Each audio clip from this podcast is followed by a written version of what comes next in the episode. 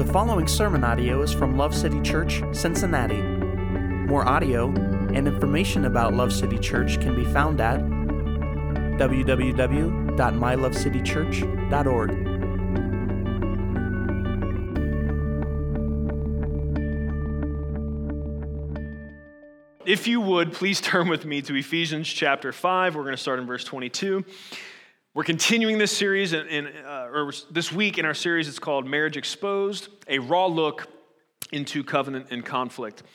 Uh, we studied these same verses last week, and as I told you before, we could spend several more weeks easily in these 11 verses because they are packed with precious truth and practical application it actually works out really well that we're going to have a shortened service tonight to leave us room to capitalize on the missional opportunity the Super Bowl provides because there was a principle that I began to unpack last week, but I didn't have time really to take it all the way. And so I want to pick back up there and, and kind of finish that out with you this week, okay? So, in light of the big game being today, this week's sermon title is Marriage, the Super Bowl of Relationships. I'm kidding. That's a lame sermon title. And you should leave if I title a sermon like that ever, okay? I thought of a couple more. Jesus, the quarterback of your marriage, be a good one for today. Or uh, what was the other one I had? Oh, love and unity, the goalposts of a healthy marriage. I could do this all day, but we don't have time. Okay. Uh, the actual sermon title will come later. I don't want to jump the gun until we work up to where we're headed, okay? So we're going to read these, these verses together and uh, we'll go from there, okay? Uh, Ephesians 5, starting in verse 22, we're going to read to 33 together. Here we go. Wives, be subject to your own husbands as to the Lord, for the husband is the head of the wife, as Christ also is the head of the church, he himself being the Savior of the body. But as the church is subject to Christ, so also the wives ought to be to their husbands in everything uh, unpacked that thoroughly last week. If you weren't here, please go back to that because everything we're doing this week is going to build off of that, okay? But we're not going to mess with those verses uh, in particular tonight. Husbands, love your wives just as Christ also loved the church and gave himself up for her so that he might sanctify her, having cleansed her by the washing of water with the word, that he might present to himself the church in all her glory, having no spot or wrinkle or any such thing, but that she would be holy and blameless. So husbands ought to also love their own wives as their own bodies. He who loves his own wife loves himself. For no one ever hated his own flesh, but nourishes and cherishes it, just as Christ also does the church. Because we are members of his body. For this reason, a man shall leave his father and mother and shall be joined to his wife, and the two shall become one flesh. This mystery is great, but I'm speaking with reference to Christ and the church. Nevertheless, each individual among you also is to love his own wife, even as himself, and the wife must see to it that she respects her husband. Praise God for his word. Okay, last week, looking closely at verses 25 through 27, we talked about, you know, we unpacked this body analogy and we did a lot of work with that. So that's all there from last week. But we, we began to talk about, we touched on this idea in verses 25 through 27, the marriage relationship as a discipleship relationship. Where do we see that? Okay, starting in verse 26. But Now, let's start in verse 25. Husbands, love your wives just as Christ also loved the church and gave himself up for her. Why? So that he might sanctify her, having cleansed her by the washing of water with the word, that he might present to himself the church in all her glory, having no spot or wrinkle or any such thing. And so, what we see here is part of what Jesus did in laying himself down for the church, this example we have for covenant marriage. He was doing that so that he might sanctify her, so that he might cleanse her, be a part of that process uh, and, and pushing that forward. Okay, so he's not a part of the process he initiated the process but so we see here that part of the goal part of what's going on we talked about how does jesus sanctify? Well he does that by making us his disciples through making us disciples who obey the truth of his word. We see that language here okay? So if a husband is seeking to disciple his wife he's we, we unpacked this last week he's making her into a disciple maker. That's what happens when you make disciples. You're making a disciple maker and, and that way she can then, in turn, help to disciple him. So there should be this mutual discipleship happening within the marriage covenant, okay? Now, I know that this may seem, this idea of the marriage relationship being a discipleship relationship, for some of you that may seem sterile or, or kind of cold. It, it doesn't seem very sentimental or, or romantic. But we need to, before we make that judgment, we need to think about how Jesus did discipleship to really get the essence of what we're being called to here, right? So if, if we see that a major component of marriage is discipleship, well, what does that look like? We often think of discipleship in terms of programs or, or taking people through some classes. And to be sure, let me say this educating people and teaching them the scriptures, teaching them doctrine and theology, those are important, important parts of the discipleship process. And we do that here. We do that through classes that are offered. We do it through teaching from the pulpit. We do it through the songs that we sing. And we do it through community groups. But there is an essential element to making disciples the way that Jesus modeled for us that is often missed or at least drastically underemphasized. And this essential element translates directly to the mutual discipleship that should happen within marriage covenants. I'm going to read you uh, John 15, 12 through 15, to point out what this essential element is. This is my commandment that you love one another just as I have loved you. Greater love has no one than this, that one lay down his life for his friends. You are my friends if you do what I command you. No longer do I call you slaves, for the slave does not know what his master is doing, but I have called you friends. For all that I have heard from my Father, I have made known to you. See, Jesus didn't just train people to know what he expected, and then send them to go obey his commands. Jesus called his 12 disciples, and he made the huge relational investment required to become friends with them. Jesus discipled through friendship. And this is the theme that I really want you to see. Discipleship is not only done best within the context of friendship. If Jesus is our example of the perfect disciple maker, then friendship is the only way to truly make disciples. That was a big statement. Are you going to buy that? Because here's what I'm saying. If what we're being called to is to make disciples in the model of Jesus, then who do we look to to find out how we do that? Ding, ding, ding, we look at Jesus. How did Jesus do it? Very clear that a big portion of what he did was not just train some guys as co-patriots in a mission, he made the point here to say, we've gone beyond that. We're friends. And that's a big piece of this puzzle, okay? If a big part of marriage is caring about and working towards the spiritual growth and sanctification of your spouse, which Ephesians 5 seems to be clearly saying, then real friendship between husband and wife is a non negotiable. Amen. But what does that mean? Does the Bible provide any insight into what a faithful biblical friend looks like? Well, I'm so glad you asked. Okay, so we're gonna, I'll give you three guesses where we're gonna look to see what a biblical friend looks like. Anybody got a guess? We're gonna look at Jesus. All right, I knew you'd know. Okay. How was Jesus a friend to his disciples? Okay, first thing I'm gonna give you. He spoke and spent time with them. He spoke to them and he spent time with them. Okay, so we see throughout the uh, Gospels, Matthew, Mark, Luke, and John, we see not only did Jesus call these guys to serve him in his mission, but he lived with them. He ate with them. He spent time with them. We get windows into these little side conversations. We don't get all those campfire conversations. I, I, I hope someday there's maybe a book in heaven that, you know, they transcribed all those. Some angel was paying attention so we can see what all those conversations were because I'm sure they were great.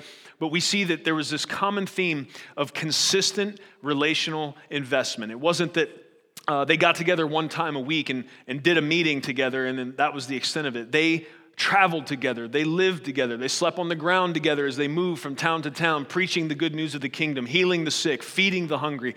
They were together, they were relationally connected. And so they spent time together, an essential element of friendship. And he spoke to them, not just commands so that they could do what he wanted to do, but he spoke to them as friends. He instructed them, yes. He taught them, yes. But there was this essential element of relational connection between Jesus and his disciples. And that's part of how Jesus showed us that friendship is supposed to work. So he spoke and spent time with them. The next thing he did is he was on mission and did ministry with them. Okay? And so those, those were closely together as they were relationally connected, as they were doing all these other things, they're having these conversations, they're living together, they're eating together, they were doing it for a purpose. They were moving through doing this thing that Jesus said right from the beginning of the Gospels. He said he came to preach the good news of the kingdom. And so as they were going, they, they weren't just hanging out, they weren't just riding in boats together and, you know, chilling out and whatever. Everything they did was a part of this overall big focus that Jesus had of letting the world know the Messiah they were looking for had come. It was Him, that there was hope in God, and that God was going to undo all of the ravaging damage that sin had done in the world. And He was going to do it through Him. And He began to show them pictures of how that was going to happen as He fed the hungry and He healed the sick and He showed people what it looks like to really love one another he was the light of the world. But what he was doing as he was the light of the world is he was also lighting with his light these other candles, these disciples he made that his plan was to then send forth so that they could light more candles and on and down and down and down. And we actually were lit by that continual flame that's been passed from generation to generation. Praise be unto God. Amen. But the point of what I'm saying is it's, it's not just if Jesus is the model for friendship, it's, and, and, and him and his disciples is what we're looking at, it wasn't just that they had fun together, though I'm sure they did. It wasn't just that they were kicking it together, hanging out. It wasn't just that they had long conversations where they got to talk about everything they were feeling. I'm sure that those things happened too as they traveled together, but it was for a mission. It was tied to this greater overarching gospel mission in the world. And so there's, there's a binding that happens in those relational connections, those conversations, but there's also a binding and a gluing that happens relationally when we get in next to each other, shoulder to shoulder. We get into the trenches. We fight the good fight. When we are a part of this thing much greater than any one of us, there's something that happens. There's connection that happens in working together for something that's greater than any one individual. And so that's part of what we see in Jesus being a good friend, teaching his disciples what a friend is and showing us what that looks like. Now, we, right here, I want to stop and say something, okay? Not always, but many times. I would this is probably a stereotype, but a lot of times stereotypes exist for a reason, right? So and, sometimes the gender can invert on this, but I'm just going to say what's typical. And if that's not typical for you or typical for some example you're aware of, that's great. I'm just saying a lot of times you're going to have one person keying in on one part of this and one person on the other. Typically, or a lot of times, the first thing I gave you, this first element of friendship building, this speaking and spending time with one another, that's going to resonate a lot of times more with wives and the ministry and, and mission part that I talked about is going to resonate more with husbands. It'll be easier for them to understand that. And I know that this is true, at least from a personal uh, standpoint, because I know for me and Natalie have had to work through this, right? So I feel loved by Natalie, connected to Natalie, and uh, relationally fulfilled uh, largely by the fact that she I know she's with me, she's next to me, she's a part of what we're doing, not, not just in ministry, but in our life, right? Like, not, I can count on her. Uh, I know that she cares about uh, not only our life at home and making sure all that you know does what needs to happen but she cares deeply about what god has called us to in ministry and so the fact that we're next to each other shoulder to shoulder we're in the same harness pulling together i feel love and connection to her through the fact that we get to work together that god has placed us together with a complementary gift set to be better uh, and to be more a more useful tool connected than we were apart for all of what it takes for us to do life. I feel loved by that, and I feel her loyalty in that, and that's a great blessing to me.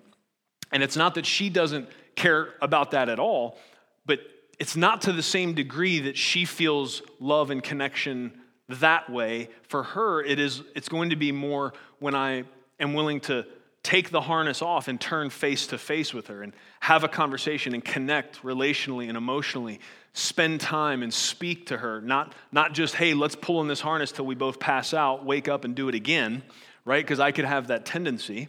And this this is not an uncommon based on many many conversations i've had this is not an uncommon dynamic in marriages where one person feels connection and, and, and love one way primarily and the other person feels it a different way. And so this is something we need to talk about. This is something we need to be aware of.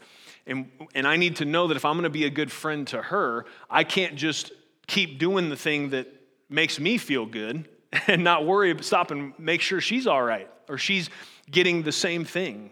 Um, and, and, that getting that same thing, that, that sense of love and connection and cultivating friendship, it comes in a different way for her. In, the same way, uh, she, in the same way, if, if all, you know, if she's not willing to get in the harness and pull and, and be a part of mission and all of that, and, and just only ever wants to connect relationally and, and, and, you know, talk about our emotions and all of that, I mean, I, I try to think of a different way to say that because it sounded like kind of condescending. That's not what I mean. It's okay and a good thing to talk about how we're feeling, right? And, and to connect in that way and be vulnerable with one another. That's a part of being a good friend. That's a part of being uh, in, a, in a real discipleship relationship with one another and to be good friends with one another. So, uh, this is something we've had to work on in our marriage and, and, and find the balance. And, and you know, honestly, she's early on was more aware of the, the distinction and the difference and the need for a meeting in the middle than I was. And that's a way that she uh, graciously helped us grow as a married couple. So, Jesus was a good friend to his disciples by speaking to them, spending time with them. He was a good friend to his disciples by being on mission with them. He did ministry with them. And so they had both of these things going. Jesus didn't seem to be affected by, you know, the tendency we have to kind of feel love and connection more so one way or the other. It seemed like he understood all those dynamics and integrated all of it into the discipleship process and into that friendship building process he did with his disciples.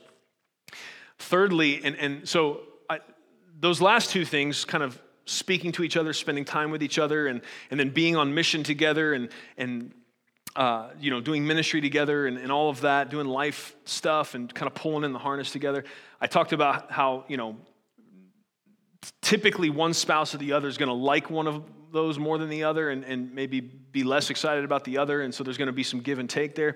This third way that I'm going to tell you Jesus loved his friends and was a good friend to his disciples, nobody tends to like very much, okay? So this one will get everyone riled up if you haven't been yet, okay? So the third thing I'm going to give you is that uh, Jesus challenged his friends, okay? If you read through the Gospels and pay any kind of attention, you're going to see Jesus say some hard stuff not just to the Pharisees, not just to the religious leaders who thought that they were going to be able to be saved by their own good works. Jesus said some tough stuff to his disciples, to his friends, right? Uh, comes to a few examples come to mind. One, uh, there was a time where you know Jesus was kind of talking about what was going to need to happen and how everything was going to go down, and Peter was freaking out about that and saying, "No, Lord, definitely not. Let's not do that." And Jesus' comment to Peter was, "Get thee behind me, Satan." that, that's a little rough, right? You know? But, but Jesus said they're friends, man. So it's not, this wasn't just Jesus, the boss, speaking, you know, talking crazy to his subordinate. This was Jesus, the perfect disciple maker and the perfect friend, speaking within the bounds of his perfection and, and speaking a hard word, challenging his friend. There was times where his disciples would be arguing over who's going to be the greatest in heaven and who gets to sit right next to Jesus. And and there was times where Jesus had these facepalm moments and said out loud, you know, like, how long do I need to be with you? You know, his point is, we've been doing this thing for a while now, guys. That's a basic tenet that, that you know, I've been trying to show you that leadership and, and that, you know, the first is going to be last, the last should be first. Like, what, we, I've spent all this time showing you guys that service is the way and laying your life down is the way.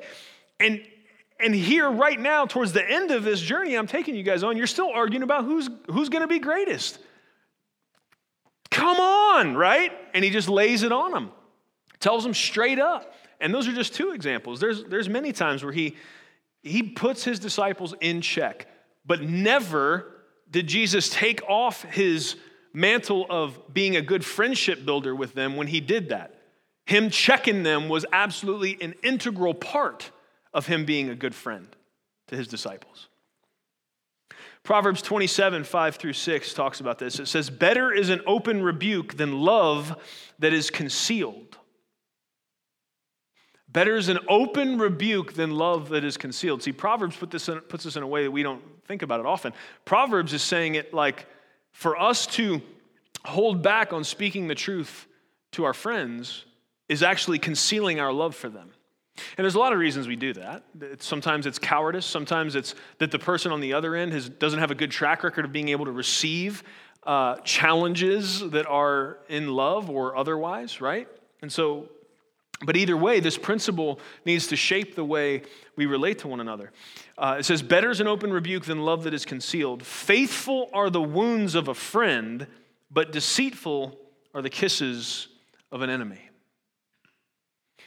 And so we see this principle play out in the way Jesus deals with his friends, the disciples. And what I'm saying is, if a husband and wife are good friends, it won't be awkward or perceived as an assault when they check one another in love. I'm gonna say that again because only one person acted like they heard it, and it's pretty good. If a husband and a wife are good friends, it won't be awkward or perceived as an assault when they check one another in love. That's a good word, man. We need to be good enough friends that we can do that. And more than that, as a matter of fact, a wise husband will invite his wife to call him out when he is sinning. And a wise wife will invite her husband to call her out when she is sinning. Sometimes, why this doesn't happen is that we have not had the wisdom and foresight to open the door up wide to this friend, this mutual discipleship maker that God has given us in a covenant marriage partner. A major part of their function in our life is the reality that they see behind the masks better than anybody else. They see the stuff that other people don't see. They see the attitudes. They see the, the duality sometimes we have in our personality and in our practice, right? And so they're best equipped, closest in proximity, to be able to help sharpen us and help us. But, but many times those doors are closed because of easily being offended or because we just don't believe or understand that this is ab- absolutely a part of what it's supposed to look like. You know, peace at all costs is not really peace. Sometimes there is absolutely a need for a little bit of love motivated conflict. And, and what I'm saying is, if this is functioning the, really in its, in its best iteration, uh, there won't be much conflict. My hope is that I, I, am humble enough and wise enough that if Natalie comes to me and says, Hey, man, I think you've missed it here, or I don't know if this action or these words that you said or whatever it is, I'm not sure that represents Jesus the way that I know you want to represent Jesus. I'm hoping that my initial reaction there is not offense, not to feel like she's coming at me for some purpose other than helping in my sanctification and being a part, doing the job God gave her to be a part of the discipleship process in me and vice versa. I'm hoping I can come to her and say, hey, babe, you know, you're perfect. There's no problems. Uh, no, I'm just kidding. She really is good at that. Um, and, and we often have those kinds of conversations. And, and honestly, I'm so thankful for that dynamic. It's needed. And the only way you don't think it's needed is if you have a distorted view of your level of perfection. I assume probably daily, there's some opportunity for her to be able to point to something where I could respond better or, you know, uh, whatever it is, right? That whether it's in my words or in, in my tone or the way I'm thinking about something or allocating time or whatever it is, right? Like she sees more than anybody else uh, in terms of human eyes. So, um, I, this, this is the will of God for married couples, for us to be good friends and for us to be friends in the mold of Jesus. And part of what Jesus did as a good friend was checked his friends.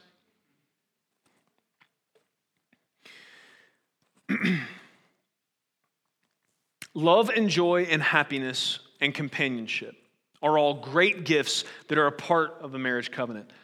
But a solid biblical friendship based on covenant commitment is the soil from which these flowers grow.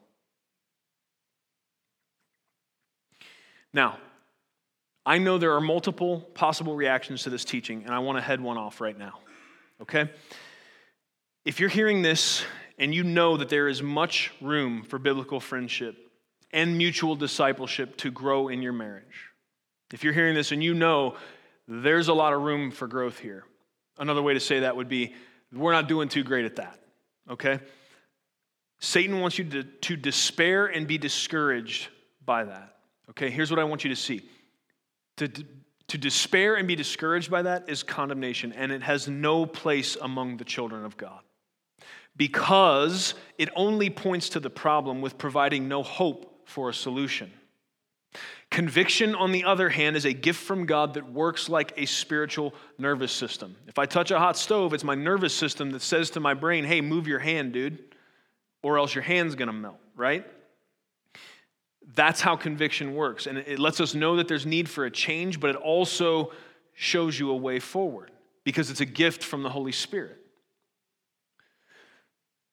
Now, because of Jesus and his gospel, we know there is hope, no matter how bad a situation looks or how long it's been that way. Okay? Jesus came and things had been unfolding and getting worse for thousands of years. That didn't affect the ability he had to come. And, and, and not only that, it's, it's, it's, you know, things from the resurrection forward, it's not like they've been peachy. There's been all kinds of sins committed since then, but we know that no matter how dark it looks, that because of Jesus and his gospel, there is always hope. And so if you're in that spot and you're saying, we're not, we're not good friends if Jesus and how he worked with his disciples and how he was friends with his disciples, if that's the model and these things are supposed to be present and that's supposed to be working between us, we're not doing very good. Okay, I hear you. There, there may need to be acknowledgement of that. There might need to be confession and repentance for that. Absolutely. And I don't just mean to God, I mean to one another. And then there might need to be a declaration of desire, right? So you, you may need to talk to one another and say, hey, you know what? There are elements of being biblical friends that we have not been cultivating in our marriage, and I want to do better at that. What you don't do is leave from here and start telling your spouse about all the ways they've been a bummer at being a good friend, okay? You heard that, right? That's real important. That's not how this works, okay? But acknowledgement, confession, repentance, a declaration of desire, and then moving forward in faith, right? This should not cause you to be down in the dumps. This should raise up your expectations for God's great power to be at work in your marriage and for you to grow in these ways because we have the promise of the help of the Holy Spirit and we have the truth of God's word. Amen. We read earlier that Jesus said there is no greater love than laying down your life for your friends. It was in that set of verses in John 15. And, and this is how that statement from Jesus there's no greater love than one would lay down his life for his friends. This is how the gospel shows us the way forward in all of our relationships, especially marriage, okay? Because everything we just talked about, spending time and speaking with one another, being on mission and doing ministry with one another, checking each other, all of that needs to flow out of this ultimate, supreme ethic the scriptures give us of love. And what love looks like, according to Jesus, is laying down our life for our friends. And so if you're not sure what to do, how to grow in these things, go back to that, stare at it until you come up with an answer. Because ultimately, all of this comes down to laying ourselves down Thankfully, Jesus isn't calling us to be crucified like he was. He's calling us to live, to lay our lives down daily in a living way as we serve and love our spouse and seek to be a better and better friend to them. Amen. Because of Jesus' statement and because of Jesus' life, he shows us the way forward. And that's not just in marriages, that's in all of our relationships. No greater love has any man in this than he would lay down his life for his friends. May we all, whether married or not, seek to be a friend like Jesus and invite others to be those kinds of friends to us for our good and his glory. Amen. Amen. Let's pray. Father, we come before you in the name of Jesus. God, thank you for these verses. Thank you for the biblical example we have in Jesus as a friend, the best friend. Thank you, God, that we can see how discipleship and friendship are so closely interlinked and how both of those are contained within your call for married couples. And so, God, may we see the value of these principles and, and these attributes within marriage relationships. God, help us to see. That marriage is not primarily about romance. It's not primarily about emotional fulfillment. Those, these, these things are flowers that grow out of the soil of covenant commitment and solid biblical friendship. May we put first things first. And may we prioritize these things the way that you do. We need your help for this because, God, as you know, we're in a culture that, that tells us the exact opposite and, and, and really loud. And so, Lord, it can be confusing. And uh, it's really easy for us to get the cart before the horse in these things. But we know that your will is to teach us by your word, to instruct us by your Holy Spirit, to form us and shape us to understand these things in a way that coincides with eternal truth. And so, Lord, we thank you that you've given us not only commands, but such a perfect example. Lord, I've only scratched the surface on the ways that you were a good friend to your disciples. And Lord, there's so much more that we could talk about, so much more that we could see here. So, Lord, I just pray over all of my friends that hear this, God, that they would continue to dig in these things, that they would think on these things. God, may our, our hearts and our minds be bent towards thinking on biblical friendship and how that really relates to our mission as your followers and how key it is in the whole picture of the good news of your kingdom being preached in the world. Thank you that we get to be a part of what you're doing. Thank you that we get to be friends with one another. Married and unmarried, God, thank you for friendship. We know it's a good gift from you. And so we exalt you, we lift you high, and we ask for your help in these things. In Jesus' name, amen. Thank you for listening to audio from Love City Church, located in Cincinnati, Ohio. Feel free to make copies of this message to give to others, but please do not charge for those copies or alter the content in any way without permission. To give or find out more about Love City Church, visit www.mylovecitychurch.org.